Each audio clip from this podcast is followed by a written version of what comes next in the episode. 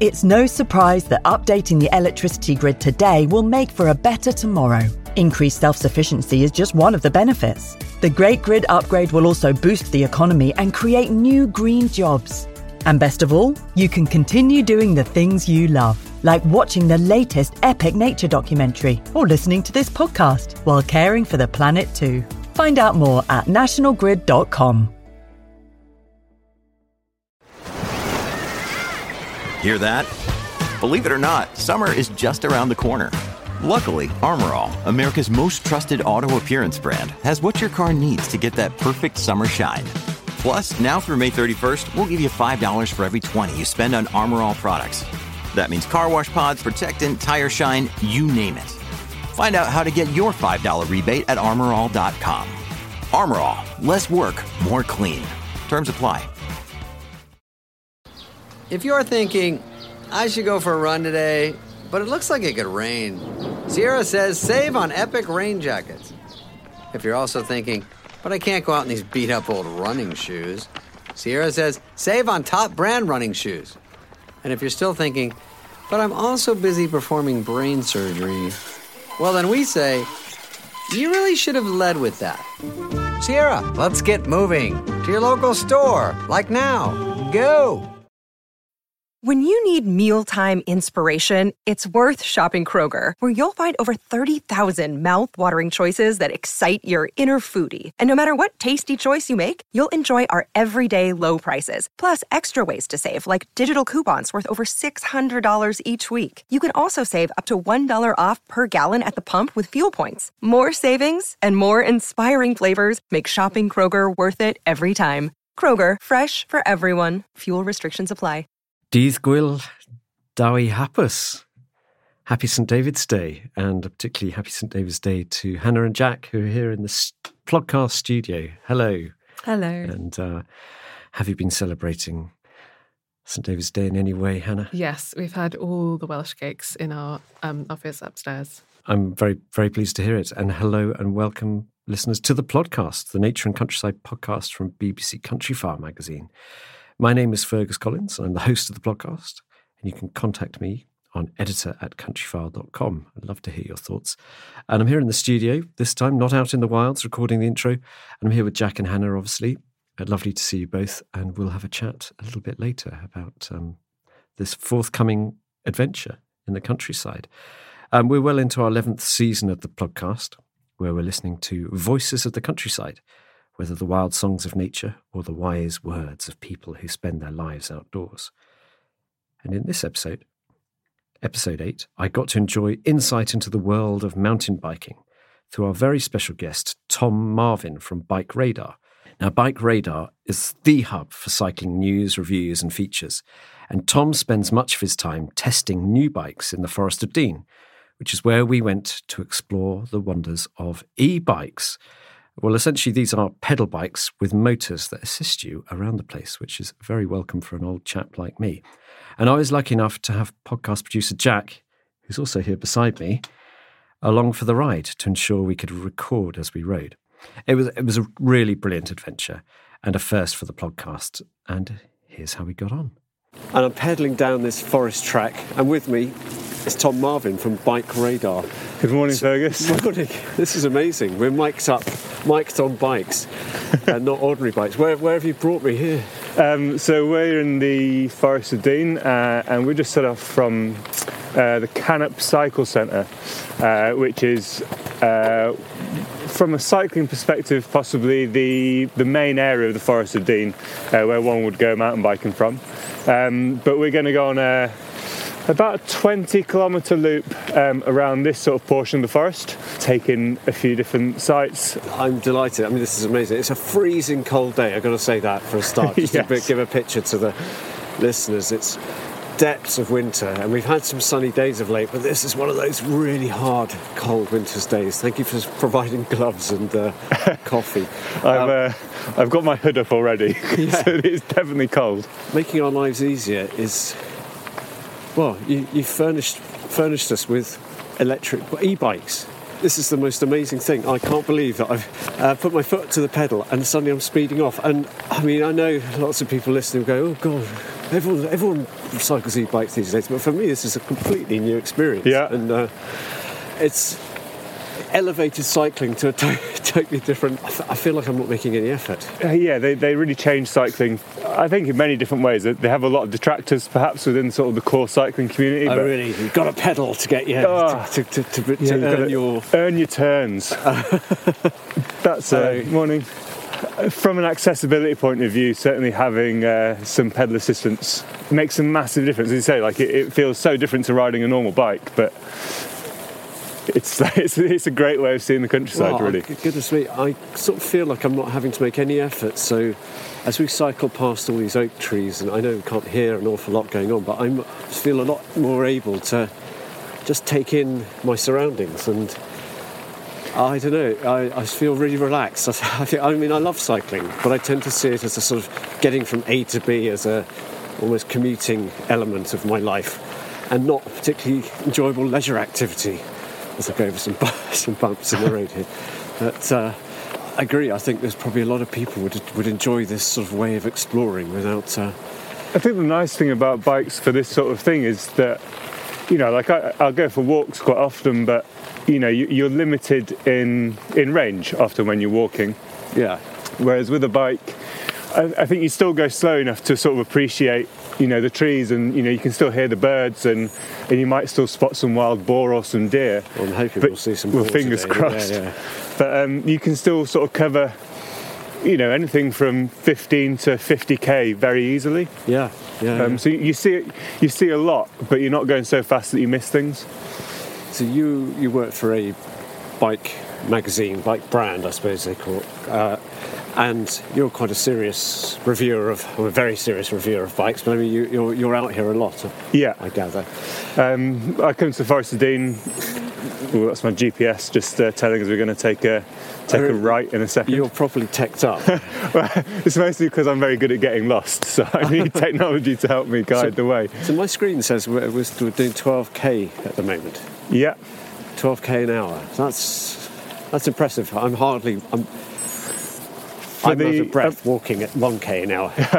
for the amount of effort we're putting in at the moment, we're, we're doing pretty well speed-wise. These will these will give us assistance up to 25 kilometres an hour, um, and then the assistant cuts out for legal reasons. Um, Oh, really? We've so also- we could go faster. we can go faster. We, we might have to because we've gone the wrong way already. Oh, really? Excellent. Okay. Done in the forest. yeah, yeah. Get lost in the forest. so we'll do a little U-turn here, come back on ourselves, and uh, Oh, excellent. Well, good. I'm go glad back to- the other way. Glad it's not just me who gets lost, eh, Jack? No. Yeah, I'm sorry, I almost uh, collided with you. Oh, I don't want to end up in that muddy ditch. So I kind of want to find out a little bit more from you about the tech of e-bikes, but also ask you, as a voice of the cycling, Hmm. you know, uh, this is our Voices of the Countryside series, and we haven't had a cyclist, a biker. I mean, what do you call yourself? I guess I would call myself a mountain biker. Mountain That's biker. my sort of predominant sort of activity on a, on a bike is, is mountain biking. I guess I might also call myself a gravel cyclist from time to time, A which gravel is cyclist. yeah, it's a slightly different sort of genre uh, of cycling. And I guess what we're doing today would be could be described as a gravel ride. So we- we're taking in non-technical but off tarmac tracks around a forest.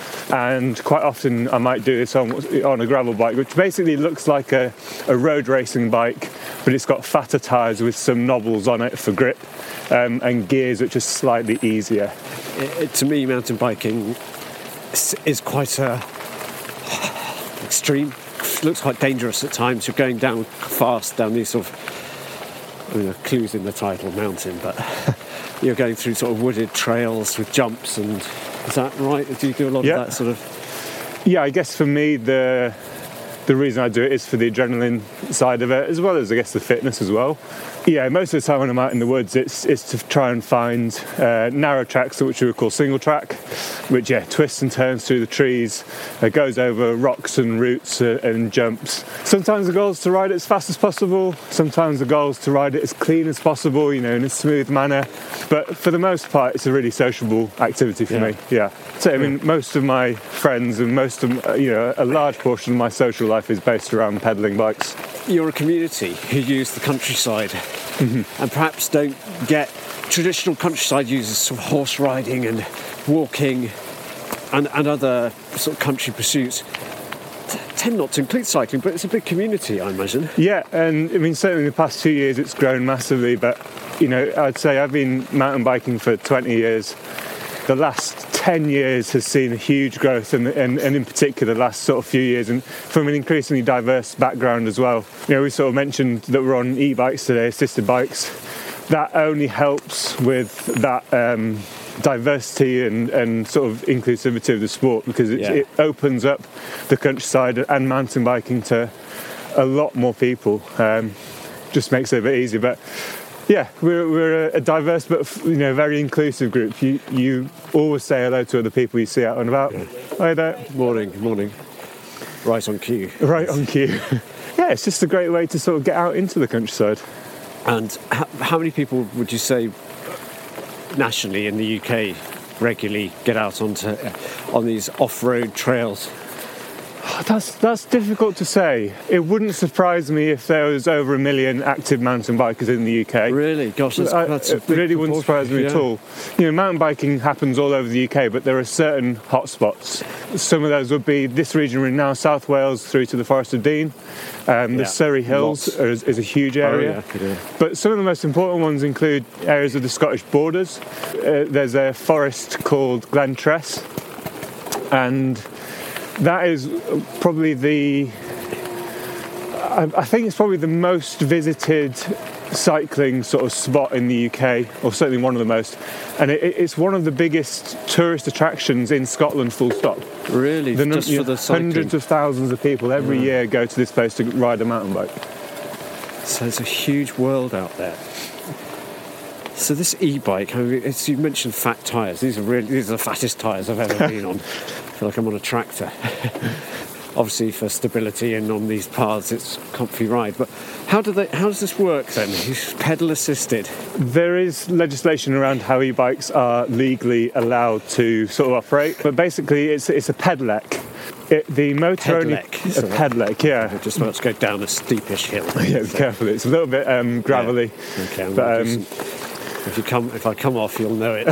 yeah, I feel responsible. Uh, we've got hydraulic disc brakes like you get on your car, though, so Yeah. plenty of power. yes, Um, they're not little sort of uh, pads that I have on my my road bike. no, the braking surface is sort of central in the wheel, which keeps it away from a lot of the mud and water that quite tr- traditionally has right, sort of okay, compromises braking performance. Yeah. We're going to turn left just here as well. We're just heading down now, swinging past a load of conifers. We're just My on- hands are cold. yeah, my hands are pretty chilly. I Um, think it's going to be quite an interesting uh, defrosting. So, so yeah, the, the, the motor it's a pedelec, so it only provides assistance when you're pedaling, and it provides, depending on like the mode you're in, it provides a a percentage extra of, of power. So, Yeah. say you're putting in 100 watts of power from your through your legs, this might provide an additional 100 watts. Or it might provide an, additional 200 watts. It's not allowed to provide more than 250 extra watts, Otherwise- and that's the legal limit. Otherwise, we become a scooter. Otherwise, become, it becomes a taxable and MOTable vehicle. Oh, really? Especially if it, and same with the throttle. So there's no throttles. Right. It cuts out at 25 kilometres an hour. At that point, you're on your own. So So if you go too fast, you too fast, then you've got to, then you've got to put a lot of effort in. Okay, so it has an inbuilt punishment factor. This yes. Did I say that Jack is with us today as well? Jack, not mic'd up, but you'll have to bellow really loud. But it's very nice to have you here doing the technical. We didn't record the bit where I initially got on and it went whoosh as I pedalled it, and I was sort of had this elation of how have I spent 50 years of my life and not had that experience? Well, um, we've got you in, I think, what mode are we in here? We're in the trail mode. mode. Um, so this is the middle of three that Specialized provide on their system. Um, there, are obviously, there are a number of different e-bike systems. Bosch, um, Specialized, which is actually via a company called Brose. Yamaha do one, and Shimano, who make all the gears, they also have a motor. So if we put you onto um, You- turbo, Turbo. mode, maybe we'll get that sort of um, initial experience once again as you zoom Oh my off. God, Am I actually going to fall off? Be careful. Oh God! I Well, yeah. That's great. Yeah. That's turbo. Whoa, yeah, that's turbo. That's brilliant. Amazing. I'm going uphill now, and I'm not putting any effort. Just superb. Superb. Why would you ever use your legs again? it's brilliant. In in, def- uh, in defence of cyclists who use e-bikes, I, I would just say that you can put effort in with an e-bike. It's a Yeah. it's a useful tool for, as I say, making life a little bit easier if you want it. But you can. I, I, I went on a, a launch of a new electric mountain bike um, a couple of years ago in the south of France. And it was the hardest day cycling I've ever done. It was so physical because we, we used the technology and, and, and the motor to get up tracks that you wouldn't even consider walking up at times. Oh, really? So Um, steep. So steep, and, and the motor, as I say, cuts out a certain amount of power. And you start to put a lot of effort in sometimes. So that they're a great way of getting out, but you can, you know, they, they have a reputation for just being for, you know, lazy people in mountain Yeah. biking terms. And I assure you, it's not Oh, entirely is there like a that. certain amount of snobbery amongst the real There can be, Yeah, there really can be. Interesting. Okay, well, I don't mind. I don't mind that. I don't mind being scorned at. I'm flying through these trees. I mean, I'm on trail now. Can I set it a lower one so I'm I'm making Yep. more? So- No, I don't want to. Um, but yeah, in, in terms of cost, these these ones uh, these are three thousand one hundred pounds on the RRP. Okay. So these aren't particularly cheap. They're certainly far from the top end. Um, you, you you can spend twelve thousand pounds on an electric mountain bike if you really want to. You're unlikely to find many below, say, fifteen to eighteen hundred. I, I reckon. No. Uh, it's like an electric car. Like the cost is really in the batteries and the motor yeah. generally speaking, for a like for like human powered bike and, a, and an, an electric one, you're looking at a thousand pounds extra. All these, um, all along here, you can see where the wild boar have rootled in the. I think um, a lot of the mountain bike tracks that people ride, there, there's obviously the the, the man-made tracks that have been put in place by, um, you know, with the with the Forestry Commission, and you know these Yeah. are like the, the official tracks. There's also uh, a lot of tracks that are kind of built on a more ad hoc basis, which are, um, I guess, strictly speaking, not 100%.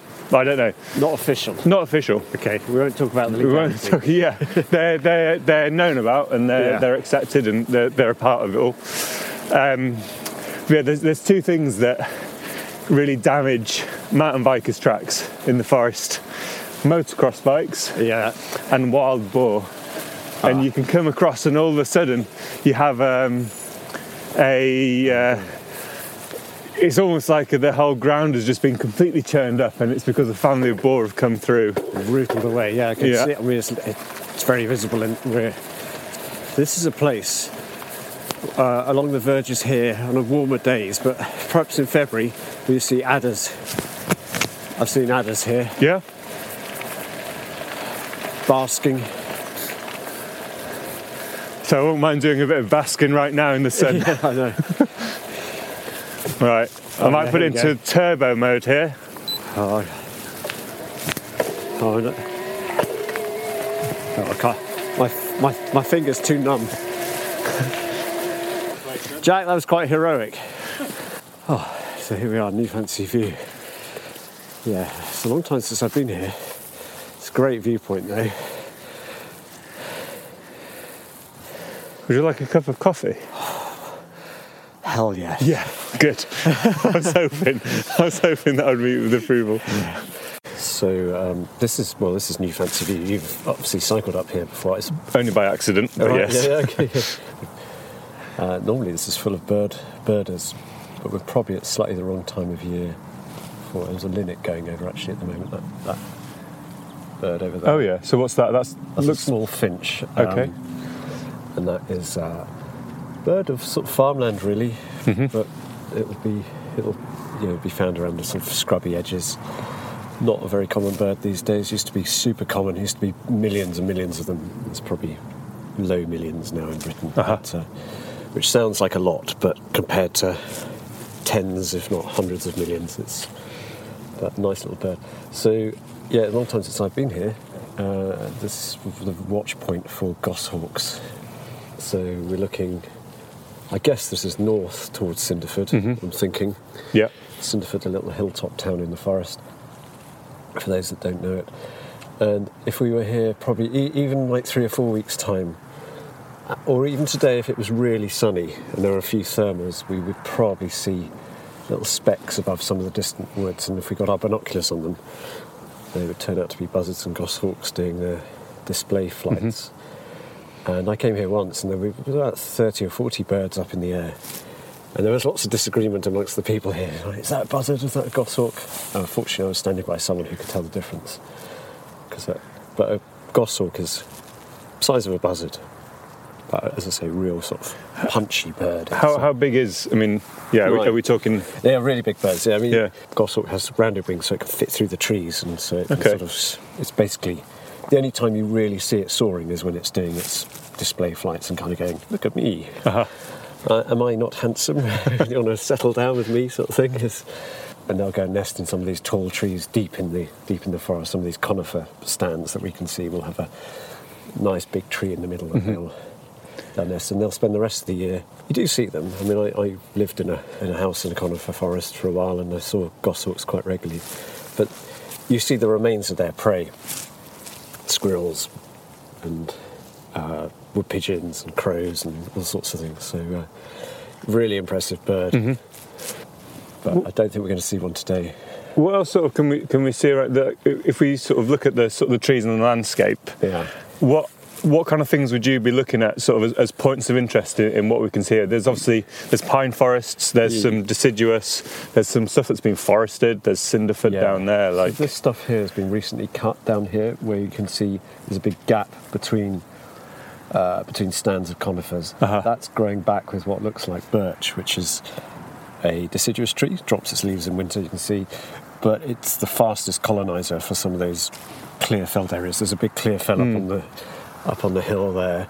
That will fill in really quickly. In fact, the bit beside it has filled in really Yeah. quickly with, I think it's birch. It may be yeah, yeah, it's birch that's just sort of swept in there.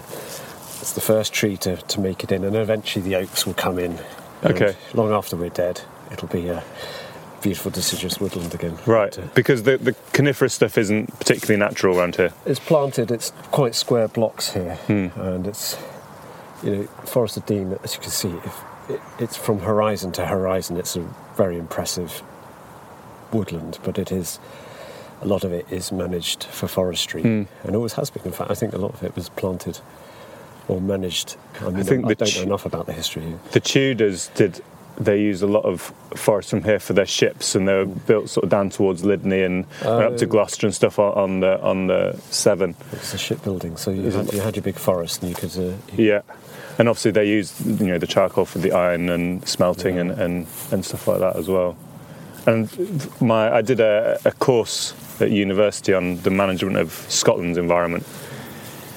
We did a little bit on the Forestry Commission. Obviously, it was set up sort of post World War One. I. think pre World War One, there was a lot of forestry used for shipbuilding and for all that sort of stuff. And they felt that if there was going to be another war, they would need lots of um, fast-grown timber. Um, and obviously, so that's why I guess the, the FC sort of came into existence was to provide that for what eventually became World War Two. But they ended up using metal, didn't they, for, for their ships? So yeah. I think It's the FC's interesting. the, the, the change, obviously the FC's had to change its tack a little bit in, in more recent years. A, a lot of the cycling centres or trail centres, as they're called in mountain biking, are in forestry commission places. Obviously, it's it's, the, it's, you know, it's publicly owned. You know, they have to diversify where they're getting their money from, and they're using a lot of these pine forests for mountain bike trails because I guess they're a lot of them aren't particularly diverse in a, in a natural sort of sense. You know, there's rarely a trail centre in an SSSI, for example. Yeah, yeah. There are lots of things that will thrive in conifer woodlands, um, and red squirrels do well in not not around here, but in other parts of Britain and conifers. Uh, goldcrests, goshawks, lots of things. Love it, but if I want a moody walk in dark woodlands, Uh-huh. I'll go to a conifer woodland. Right. I don't often want a moody walk in dark woodlands. I want to be full of. I want to be filled with life and joy. Yeah. So, um, but please do write in if you disagree. Editor at countryfile.com. That's a bullfinch down there. That little high pitched, Uh huh. red breasted bird. Very, very beautiful bird. And is it these rose hips? the little red hips, berries? Yeah, little, little, little berries. Looks Yeah. like it's been heavily plundered by the birds here, so there's not, Uh-huh. not many of them left. But Is that a positive sign that Yeah, they're, they're being eaten because Yeah. there's birds around? good, good, good, good winter forage for the birds. Mm-hmm. It's a hawfinch, I think. Just its song. It's, I need to check that when I get home, but that, that's a it's a big orange finch. About I mean, there's lots of finches here, about that big, and it's got a bill. It's got like the strongest jaw muscle, so for its small bill can can crush these like cherry stones or It would get through your finger then. it would do a nasty, Really? nasty bit of work. Yeah, a bit like pliers. It's all bill. Yeah. Beautiful bird, but really rare. There's just a small population here, but they are seen from here quite often. So. so this is a super steep hill, which I'm quite nervous about going down. But you just got to go. Oh my goodness. Yeah, that was quite. Um, so we're doing a bit of a sort of mountain bike trail here. I'm flying behind Tom, uh, who's flying more confidently. It's, it's easy to get carried away. I can see why you like flying downhill on uh, And even from like um, you know like a very sort of enthusiastic mountain biker perspective, they the benefits include you know it's very easy to get up a hill quickly, so you can get more laps of a, a trail done in a, in a set period of time. Or So presumably you could you could switch it off for the times when you want that that full on yes, uh, experience. Uh, let me have a look at my map very quickly. Okay. Because as ever again, potentially gone So quite got, wrong. you've actually got a little map on your computer on your on your bike. Uh, because I was in the wrong screen setting, it's uh, I've got I've missed the junction. So we'll, we'll head back the way we just came. Oh, right, okay. I, I would say curse you, it's uphill, but It doesn't as we're on matter, does it? on these bikes, it's great. From an ex- sort of an exploring point of view, e-bikes, you know, I say you can do a lot of laps of the hill in a compressed Yeah. amount of time. But also, you know, if you're new to an area, often on a, a human-powered bike, if you take a wrong turning up a hill and you find that there's nothing there, it's a real pain. Yeah. Because you've just expended a lot of energy going somewhere which isn't very interesting. Whereas with an e-bike, well, you might not have expended all that energy, so you Yeah. can. They're a great way to explore like a new riding area. So you put panniers on this these bikes, and then you can sort of put in a put, put a picnic. I mean, there's Oh. me thinking of the sort of lazy man. Yeah, no, of- totally. But these ones do have um, all the mounting points at the back of the frame to attach a pannier rack to them if you want. You know, this is what they're built for. Going out to the countryside, taking on some dirt roads, maybe some little narrow tracks if you want as well. yeah. Um, just, feel, and feels yeah, we're like gonna tackle anything. here. Just right here, Oh, actually. okay. So more of a grassy track here. This is interesting. Oh, the, the, the territory either side of this lane, this track, is completely. It's like it's being ploughed by wild boar. Is this a, is it good for the wildlife to have this variety? Yeah, of, yeah um, really, that's a good point. It really is good to have these open areas, and one speciality of the forest in these open areas is a very strange bird called the nightjar, which is nocturnal, as its name suggests. uh-huh. I might just hold fire saying anything Yeah. else if we go down a particularly bumpy. I might get a softer saddle neck if I get a, get an Eva. you're you're very generously taking the rough the rough route there, ah. Tom. Well, I, uh, I've got the smooth bit. I feel I feel a slight level of responsibility right now for not just Yeah. you but Jack as well, whose bike is um, Yeah, Jack's the most precious, most valuable yeah. commodity. Um, yeah, nightjars love those open spaces and they have this eerie, strange sort of electronic call called a chur, which rises on a summer's evening. Really, one of the eeriest things you'll ever hear in nature, but because it's nocturnal and maybe maybe on your night rides next time you're out here on a, on a, like a June evening, Uh-huh. listen for something whirring out of the out of the um, out of the forest. It, it's extraordinary. In fact, we've we've got them in a couple of podcasts, and uh, it's it's magic really. But they like they like the glades, and there's quite a few birds that really like that, that like a bit of openness. Yeah. They dart back into the forest for safety, but the open glades tend to have a few more insects, a few more wildflowers, tend to be a bit more biodiverse. So you, So- kind, of, you kind of need that mix in a forest like this. There's got to be, you know, if there's hundreds or thousands of people rocking up to a forest over a weekend, riding bikes and yelping and hollering and having a good time, which is what we do. What impact, you know, what's the negative impact on nature, on birds, on animals, on trees? You know, like it, it can't all be good, right? Well, it, there is disturbance, definitely. I think in woodland it's not so bad, really. I don't. Th- I think the biggest problem is um, kind of some some of the more open grasslands where Okay. the, where the soils are really um, delicate and lots of wildflowers and insects rely on this sort of very very delicate soil structure, and you sometimes can get some bikes and other vehicles which aren't supposed to be on there can, can cause damage. But I don't think a huge problem from yelping and and I actually think I've thought about this a lot and I think there's a greater benefit of people coming out and enjoying these places. Uh-huh. Uh, and um, cycling into a branch. Uh, and Oh, that's all right. Hello. uh, it's all right. We'll go really slow. It's a lovely little doggy. It's all right. You just yeah. It's a very enthusiastic dog that was just wanting to throw himself under a uh, poor old Jack's got to deal with that um, yeah, I, I think the more people who come out and enjoy these places, then the more likely they are to protect them if they're ever threatened, or Yeah.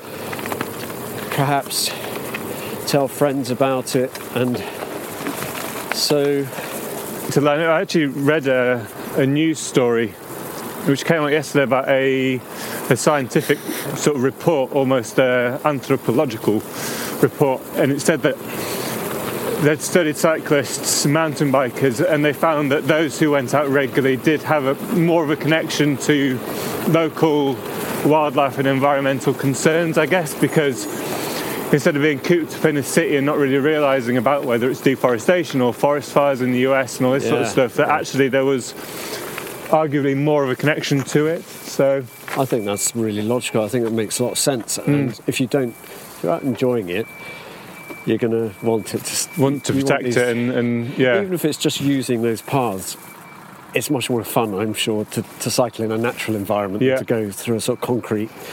There's a growing organisation called Trash Free Trails, which has only sprung up in the last couple of years. Trash free trails. Yeah, okay. and, and that's it's a cargo pass. As sort of the, the name suggests, it's a very grassroots, all over the UK, um, litter picking while you're out riding, and Oh, I approve of that because I, I got to say, I, I used to live up on uh, the Blorenge Mountain in um, Brecon Beacons, and there was a really lovely unofficial uh, mountain bike trail that just a few local people had created. But I would go around and pick up the um, energy drinks cans, yeah, which did upset me a bit because obviously they were really enjoying the, the, the place, but would leave tons of these things. You Yeah. pick up 50 or 60 every month or so. And so that so there is a sort of recognition that that can be a problem. yeah, it feels like you know you see a lot of the, you know, the, the I guess influencers or sort of moderately famous riders on, on social media, they're often now going out and showing the pictures of the cans and Yeah, the okay. wrappers that they're picking up. That's good. I think a lot of people would be really pleased to hear that. Yeah. That's, that's possibly the only downside I've come across. And I'd say that's that's noticeably in, increased in the last 12 months, really. I think I think this is. I mean, you know, without over over egging it, I think this is probably the one thing I would save my money up for. Yeah. Uh, th- This would change my life for the better. Oh, I'm glad to hear. I'm glad to hear it. Really. It really was a, a total revelation to me, and uh, it, it would make me use the car a lot less as well, just for the little local trips out to beautiful places. Yeah, Do they, I mean, I've had a few bikes stolen over the years. yeah. These are obviously high value bits of kit. Um, is there a problem with?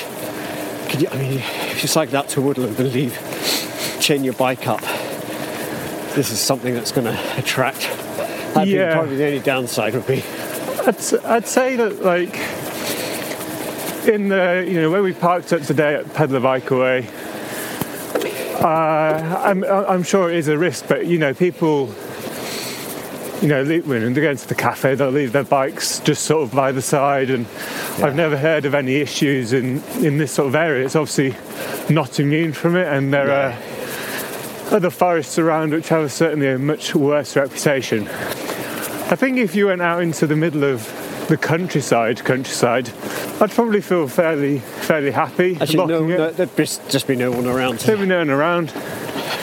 Certainly in a, in a city, like when I take my, I have an e-bike which I use for getting around town because ultimately it's, for me, it's a form of transport as as relevant as my my as my van is for getting around.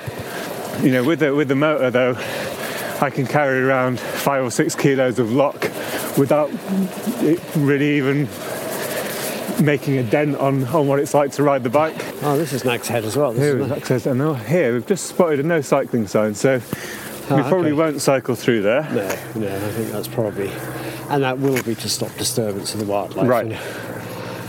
Uh, and and you know there will be some flora in there that will be growing close Uh-huh. to the paths, and there'll be. Is there anything we can? I mean, there's some ferns and stuff. This is a really. There's a great. So there's the nursery pond here. Uh, I remember as being.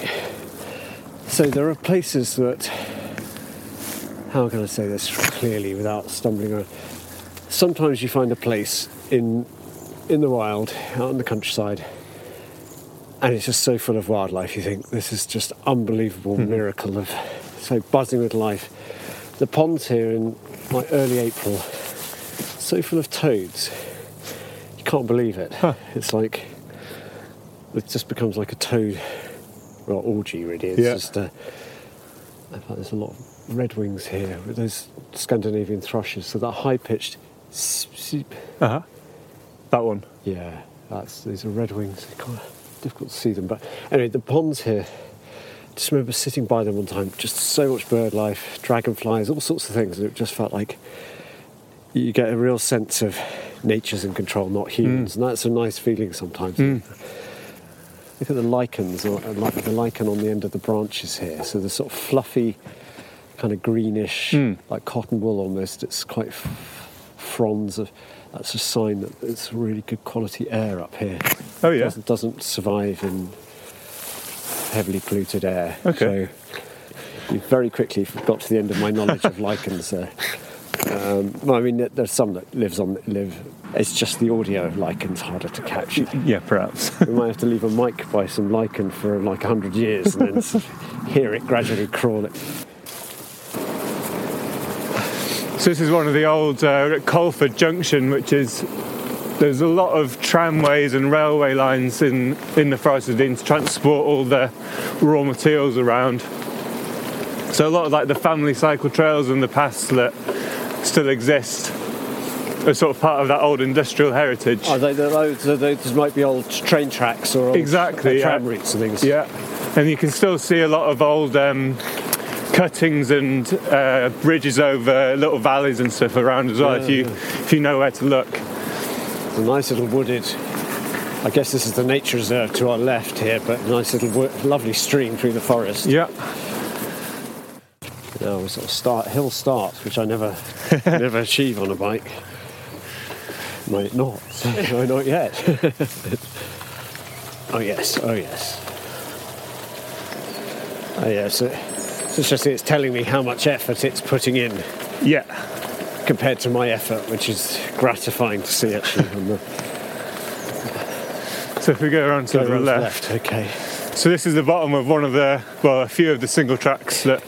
Oh, through here. So you. So I'll be coming down off these, and then we'll loop back up on the fire road So what back I to the top of the hill. what I can see here are just very thin paths through trees, zigzagging through quite dense forest. So you've got to have your wits about you, Yeah, yeah, and that's quite a nice challenge. So, well, I, yeah. There's a lot of ducking and dodging, and the obvious question, which I haven't asked yet, is that, do, do you, have you come off? Do you come off regularly? Do you get injured at all? uh, yeah. I mean, crashing's sort of an inevitable part of the sport. You say that so casually. Most of the time, it's fine. Like Yeah. a lot of the time, it's it's surprisingly how unharmed one gets. Yeah. Personally, I've Yeah. never, I've not broken bones, Well, but pretty it's not uncommon. The collarbones are common, the classic. because you come off and land You come off of and you put your hands out. Oh right, okay, and the jars up your. Yeah. Um, the worst, the worst visually I've had. I cut my arm open uh, on a trail in Andorra.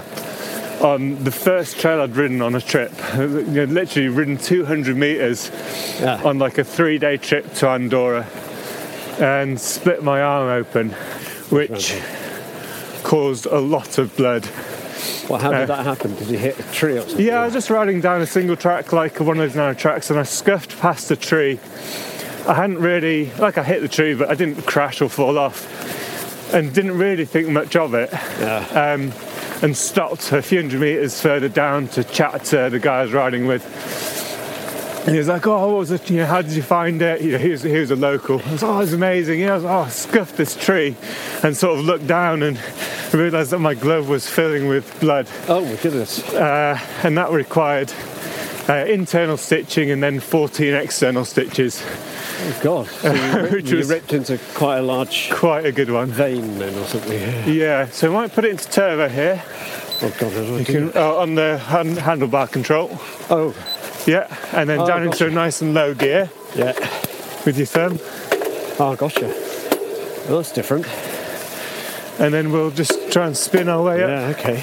Are we good? Yeah. Yeah. yeah, Good. I mean, it's still hard work, but Go on, Jack. Yes, Jack's Jack. just stormed by. Flying up there. I mean, It's yeah, a- I had to put effort in there, but I'd never have got up there without the. It's pretty painful on a normal bike that bit of hill. Yeah. Um, Jack's just showing off. In terms of actual long-term injury, the way I separated my shoulder once a few years ago, where I basically shoulder barged a tree, uh, and that took six months before I could ride a bike again. Oh, Which, in the context of my job, isn't isn't the best. yeah, it basically damages the tendons and ligaments in your shoulder, and they it takes a lot longer to recover than a broken bone usually. But hey, God, it's all part of the fun. so we are We're in now in quarry. a quarry. Yeah. Now we're surrounded by a big shifting machinery, and it is a there's an old caravan here, lots of rusty equipment. Is this, this isn't It's, in use, it's still in operation yet. So I've come up here when there've been, you know, there's there's people here moving stones around, um, blasting very occasionally. Um, it doesn't. It's probably not the most productive quarry in the world. Well, the, the machinery looks. the teleporter and the uh, the cat digger don't look in the best of health. So the, the three-wheel teleporter yeah, which yeah, yeah. I did have four wheels once. But more interesting, we, we haven't seen it, but down at the bottom of the hill is uh, a working coal mine still. And quite often we'll cycle through there and there's, you know, there'll be guys pulling out coal from underneath this hill right here still. Which is really, I think it's really, That's incredible. you just don't think, you know, this is like micro mining, or, you know, mining on a tiny scale, but it's still obviously relevant and, and, and happening. Uh, and there's the sounds of redwings. In fact, there's one right at the top of the tree. If you want to see a redwing, in your, which is a little Scandinavian thrush, right at the top of that pine tree, there's Oh, a yeah. bird right there, Yeah, just making a sort of weird, almost like a chicken's cluck type. yeah. This looks like an old quarry. It's a little, uh, one of the little tracks down the hill. You'd go down there, would you? Yeah, yeah. So just roll into So the top of that. That's um, vertical, that. Near enough. almost. You'd go down there. Yeah. Yeah, just sort of rolling gently at a sort of a walking pace and get your front wheels over the roots, aim for the bottom, look where you want to go, off the brakes, and you'd roll into that and then brake towards the bottom and Right, because that is, I mean, that's, oh, what's that, four metres? Yeah. Almost sheer drop down. Okay, it's not totally sheer, but it's near as. You'd pick up speed down Yeah, it. yeah, yeah. Like flying through thin air, you pick up speed. Uh, that, that's impressive. I can see the bike marks at the bottom. So Yeah. you've, you've done this one, but I'm not going Yeah, to yeah, yeah. I'm going to see, say, will you do it today for us? This is a very nice broad path. So if you wanted just to have a sort of gentle rides, there are loads of these big broad paths in the forest, aren't there? These go all over the forest. Yeah, it's, it's an amazing, um, yeah, a resource and, and way of seeing it. And Yeah. So this is sort of cycling past great stacks of felled timber. There's a real, that's fantastic smell of sawn wood. Love that smell. I guess it's sort of easy to forget that, like, this is commercial forestry. A lot of this, and Yeah, so it's still a worked landscape. within you know within sort of like cycling culture or mountain bike culture you know there's a lot of these commercial forests have trails in them like these ones and you know when the foresters come along and, and chop the trees because they're of that age people say oh you know it's not fair why they're doing it here and all this sort of stuff and I guess Yeah. you have to remember that they're here for commercial reasons first Yeah, yeah. and there is a time that they need to be cut but Yes, I, I think that's an important point. That actually, it, it's pretty good of them to create the trails, really. Um, and I think there should be good. It kind of needs goodwill on all sides. But uh, yeah, And there's certainly, you know, there's there's areas now where they're recognising even like unofficial trails. Foresters are being asked to be a bit more mindful of the tracks that have been built there. And there's some more obviously being uh, trail maintenance in progress here. So they'll be spending they spend a lot of money in these places maintaining and building new tracks for the cyclists because of the wow, it's absolutely riddled with cyclists. Yeah. There's a man back there with a sort of looked like he was truffle hunting. Was, he was pointing out fungi to his dogs. I don't quite know what was going on there. He was twirling his stick as if it was some sort of fight. doing little martial arts. Yeah, fighting stick. I wonder if he'd noticed this. Ah, well, I was wondering whether he might turn around and uh, take us out with his massive stick, but curious characters in the Forest of Dean, yes. chapter 17. the thing is, this what's this done to this has done to me, Tom, is possibly killed my enjoyment of normal cycling, which is a good thing, really. You know. Yeah, no, I I often really like uh, I I don't test many e-bikes because they're fun. Yeah. They're really good to ride, but then I, I have to test normal bikes, and it certainly the first couple of rides back on a normal bike, and I'm like, what am I doing? yeah.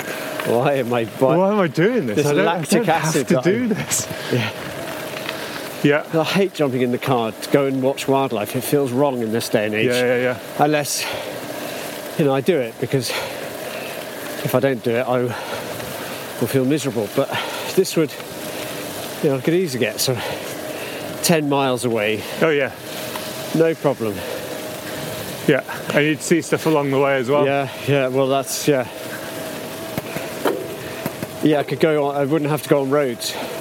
Could take No. some nice, interesting routes through the Brecon Beacons. and Yeah, I think I've seen more of the Forest of Dean in the last three hours than I've done in 30 years of visiting. So this is um, these blue signs are the official trails in the Forest of Dean. This one's Oh. called Verderers, which is like uh, one step up from the family trail, so a bit of single track. Right, okay. And they're just like really good fun and bring a lot of people to the forest really. so those are doable for most abilities. Yeah, If you I mean, most people bit. could sort of rattle. I mean, we could go and rattle down it if you want. Yeah, shall we? We could do what a section of it. Yeah, of course. Yeah, let's. Yeah, it'd be fun. Little challenge at the end, Jack.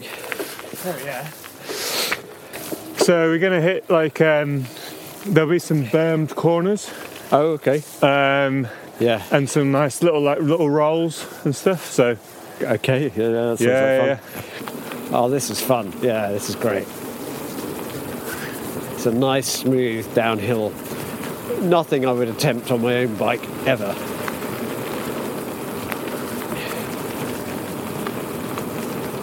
Whoa. It's this is wonderful. This is absolute joy of cycling. Not too difficult or dangerous. There's a big bank to turn coming up, so you get up onto it and then it flings you down, up and around. And we're descending rapidly. Tom is disappearing into the distance. So, as your first taste of single track Fergus, do you enjoy it? Yeah, I loved that. Absolutely loved it. Yeah, I would do that again. Yeah. Because you, just have to focus on it completely. Um, I mean, I do anyway. But I, and it takes you out of yourself. Again, it's a great way of being in the moment and doing something exciting. Uh, yeah, I didn't think about nature at all. I was just thinking about this is a lovely, blissful experience of speed and a little bit of skill, but mostly just whizzing downhill Yeah. through the woods. Yeah, this is sort of what we, what a lot of us do it for, really, is that Yeah. that feeling of, uh, yeah, a bit of adrenaline, a bit of, I totally get it. I totally get it. I, I think having an e-bike to get to the top is a great way of. I don't think that's the thing that would just daunt me is pedaling back up to do it again. But now, Yeah. I, I yeah, wonderful. uh, maybe a, a convert. I think I'm well more than a convert, probably like be an irritating convert now, and I'll be bugging you the whole time with Excellent, yeah. so, I think we'll probably go down here. Done. Should we be a bit naughty and do one more bit of single track? yeah, Do this last little bit here, it's really fun. yeah, okay.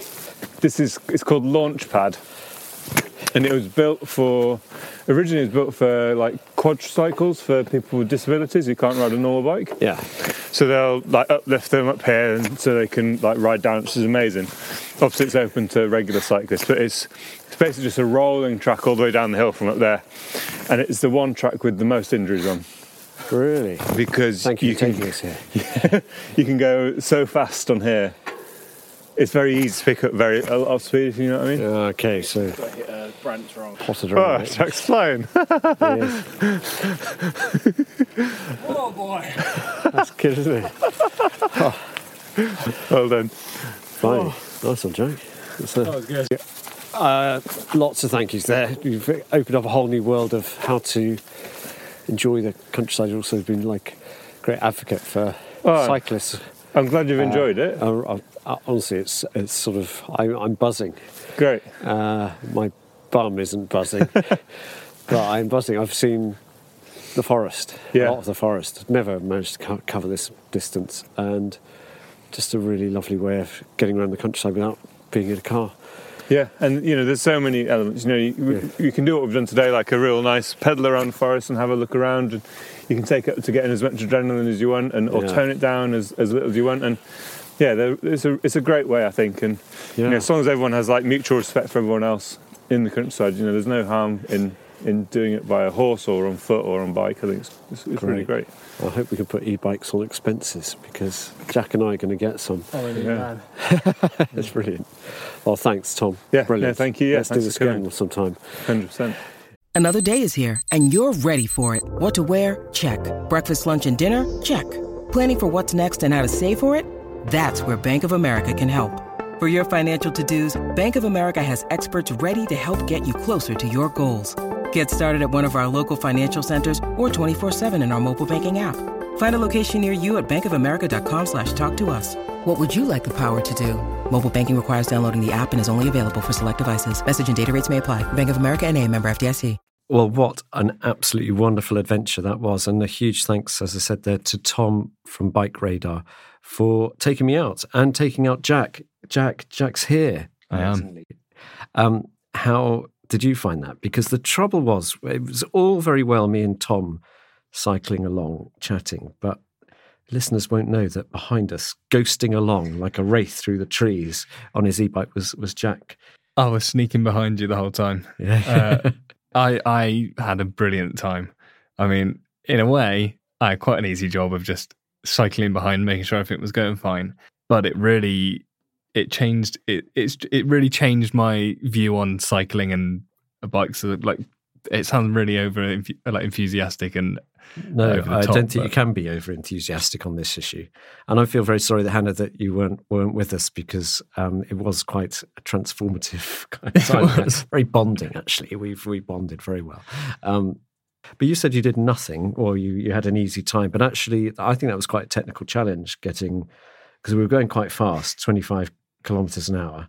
And we didn't get the sort of wind sound in the in the mics, so you, you that was a pretty clever uh, cunning. Think, yeah, we lucked out that it was a slightly less windy day, um, and I think yeah we managed to sort of prep it so that the artificial wind, I guess, created by the, the speed of Fergus by, on by, turbo by, mode by the guest. the, the, the, that wind didn't affect it, but it, it's come out pretty well. I was I was quite impressed. Um, but I, yeah, I, I, had a great day, all round good. It was good, and and you know it, it didn't come up in the podcast, but actually Jack quite often would speed ahead up the hills doing wheelies quite dangerously, I thought, um, and and we were plodding behind. Unintentional wheelies.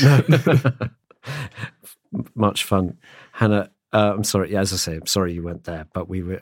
Are you? There'll be other times. Do you like cycling? Are you? I absolutely love cycling. Do you? Okay. And my um, my dad is a cycling proficiency instructor, so we're quite a big cycling family. He's like the most keen out of all of us. But it's such a lovely way of being able to explore the countryside with that sort of sense of speed, not feeling as though you're trudging along and getting to places that are further away and then maybe having a walk from there rather than having Yeah, that's that's also an important thing is the not driving. This gives you a range. I don't remember quite uh, sort of 20 30 miles range I think some of these depends on how big the battery is. I mean, I think on the one I was riding, I cannot tell you the model or anything. Um, I think it wasn't meant to be rattled as quickly down one of the runs as I took it. No, Tom's quite worried about how you how you were treating it. Actually, but uh, I think my one, considering I, I've been, I was like flicking between different modes up into turbo a couple of times. I think there was the battery had about a sort of typical battery symbol with five blocks on, and I think by the end of the day it had gone down by one. And wow, so we'd done quite going. a sizable ride, I would say. Whereas with this, we did the whole ride. I had a massive bag, backpack on my back as well, and everything like that. And at the end of the day, it was I still felt pretty fresh, and it felt it felt really nice. There, there was no sort of downside to it. Also, it sort of made me think when we got back to the cafe, we ordered three slices. I mean, just gigantic slices of cake, and then we were halfway through eating, thinking we haven't done enough work to justify this massive pile of chocolate and cream and all the, and all the various sort of sweet things that we had. But it certainly was quite a nice feeling not to be ex- utterly exhausted. They are pricey. I think that's that would be if yeah. there's a downside. The the cost is the downside. Like the the benefits, I think, of having an e-bike, not only for getting people out more, but for environmental reasons, I think is pretty big. I think you could reduce car usage if people had electric bikes. Um, but I think just at the moment, it is the cost of it is just too steep. I mean, I even on a like, sort of a side note, personally, my family, my, uh, I know my grandparents are going on holiday soon, and they always enjoyed bicycle riding, but they've got sort of to that age now where it is a bit more of a struggle to ride a normal bike and to go far. So I said to them, why don't you go there where you go and try and hire an e-bike because hiring it out is there's going to be a cost, but it's not buying one and you'll probably find actually that sort of uh, distance you could get before or that enjoyability could come back because you are being assisted by it. It's not cheating; you're still having to put effort in, but you'll be able to sort of relive what you used to be able to do. That's a lovely sentiment. I like that. That's a great idea. Yeah, uh, uh, brilliant. So um, that was a really successful active podcast. I mean, I'm much more of a moocher and a general dawdler, but uh, it sort of made me think about a listener letter that we've had in. Um, I wonder, Hannah, if you would delve into the. Well, it's right on the surface of the podcast postback. I brought it to the top, yeah, so that's easy access. Yeah. Just pick it off. So we have a nice letter here from Stuart Green. I have started to listen to your podcast over the last couple of weeks and have really enjoyed it. I normally play them in the car on my commute to work as a teacher in Bradford. I particularly love how it transports me to the wild places in Britain and engaging people and wildlife you interact with on the way. One of my hobbies is trail or fell running, particularly in the Peak District where I live. I love nothing more than choosing a route on the local moors and spending a morning or afternoon on a mini adventure. It is an extremely mindful experience when running in the moors. You can't think of anything apart from the next footstep, else you could end up falling head over heels into a bog. This, as well as being in nature, is why I enjoy it so much. The reason why I'm emailing is to suggest that trail or fell running could be the main feature of one of your podcasts, and I'm more than happy to help with this. Fantastic. Um, although that fills me with certain trepidation. I might have to step back from volunteering for that, only because I'm not.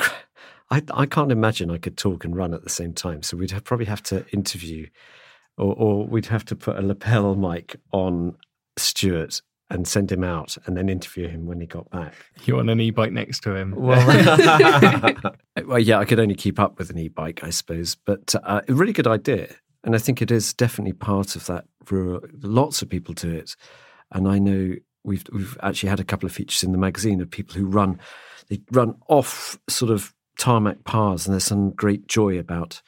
I think you can buy certain footwear that really allows you to connect with the the ground you're running on, so you get that connection to the countryside and they have great wildlife experiences. Probably because you're just sort of surprise creatures as you're running through the woods. And uh, again, another way of seeing and exploring the wild. So thank you, Stuart. We'd definitely be interested, and we will try and sort something out. I hope. Please do send us other ideas for podcasts. We can't promise to fulfill them all, but it just gives us some extra inspiration for places to go and things to do. We've got lots of ideas, but we can always do with more input. So, just as a reminder, my email address, editor at countryfile.com. And before we go, I have our sound of the week this week. That's from your friend of mine, Tim Partridge. Uh, and this one is The Seashore.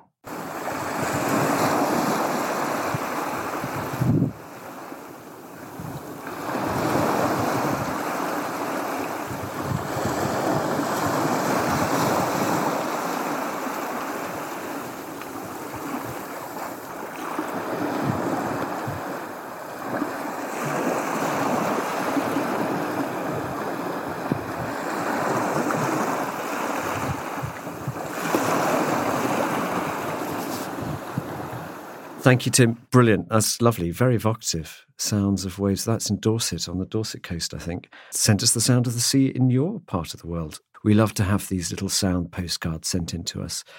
And it can be anything. I mean, we're just coming into spring now, so wonderful time of bird song.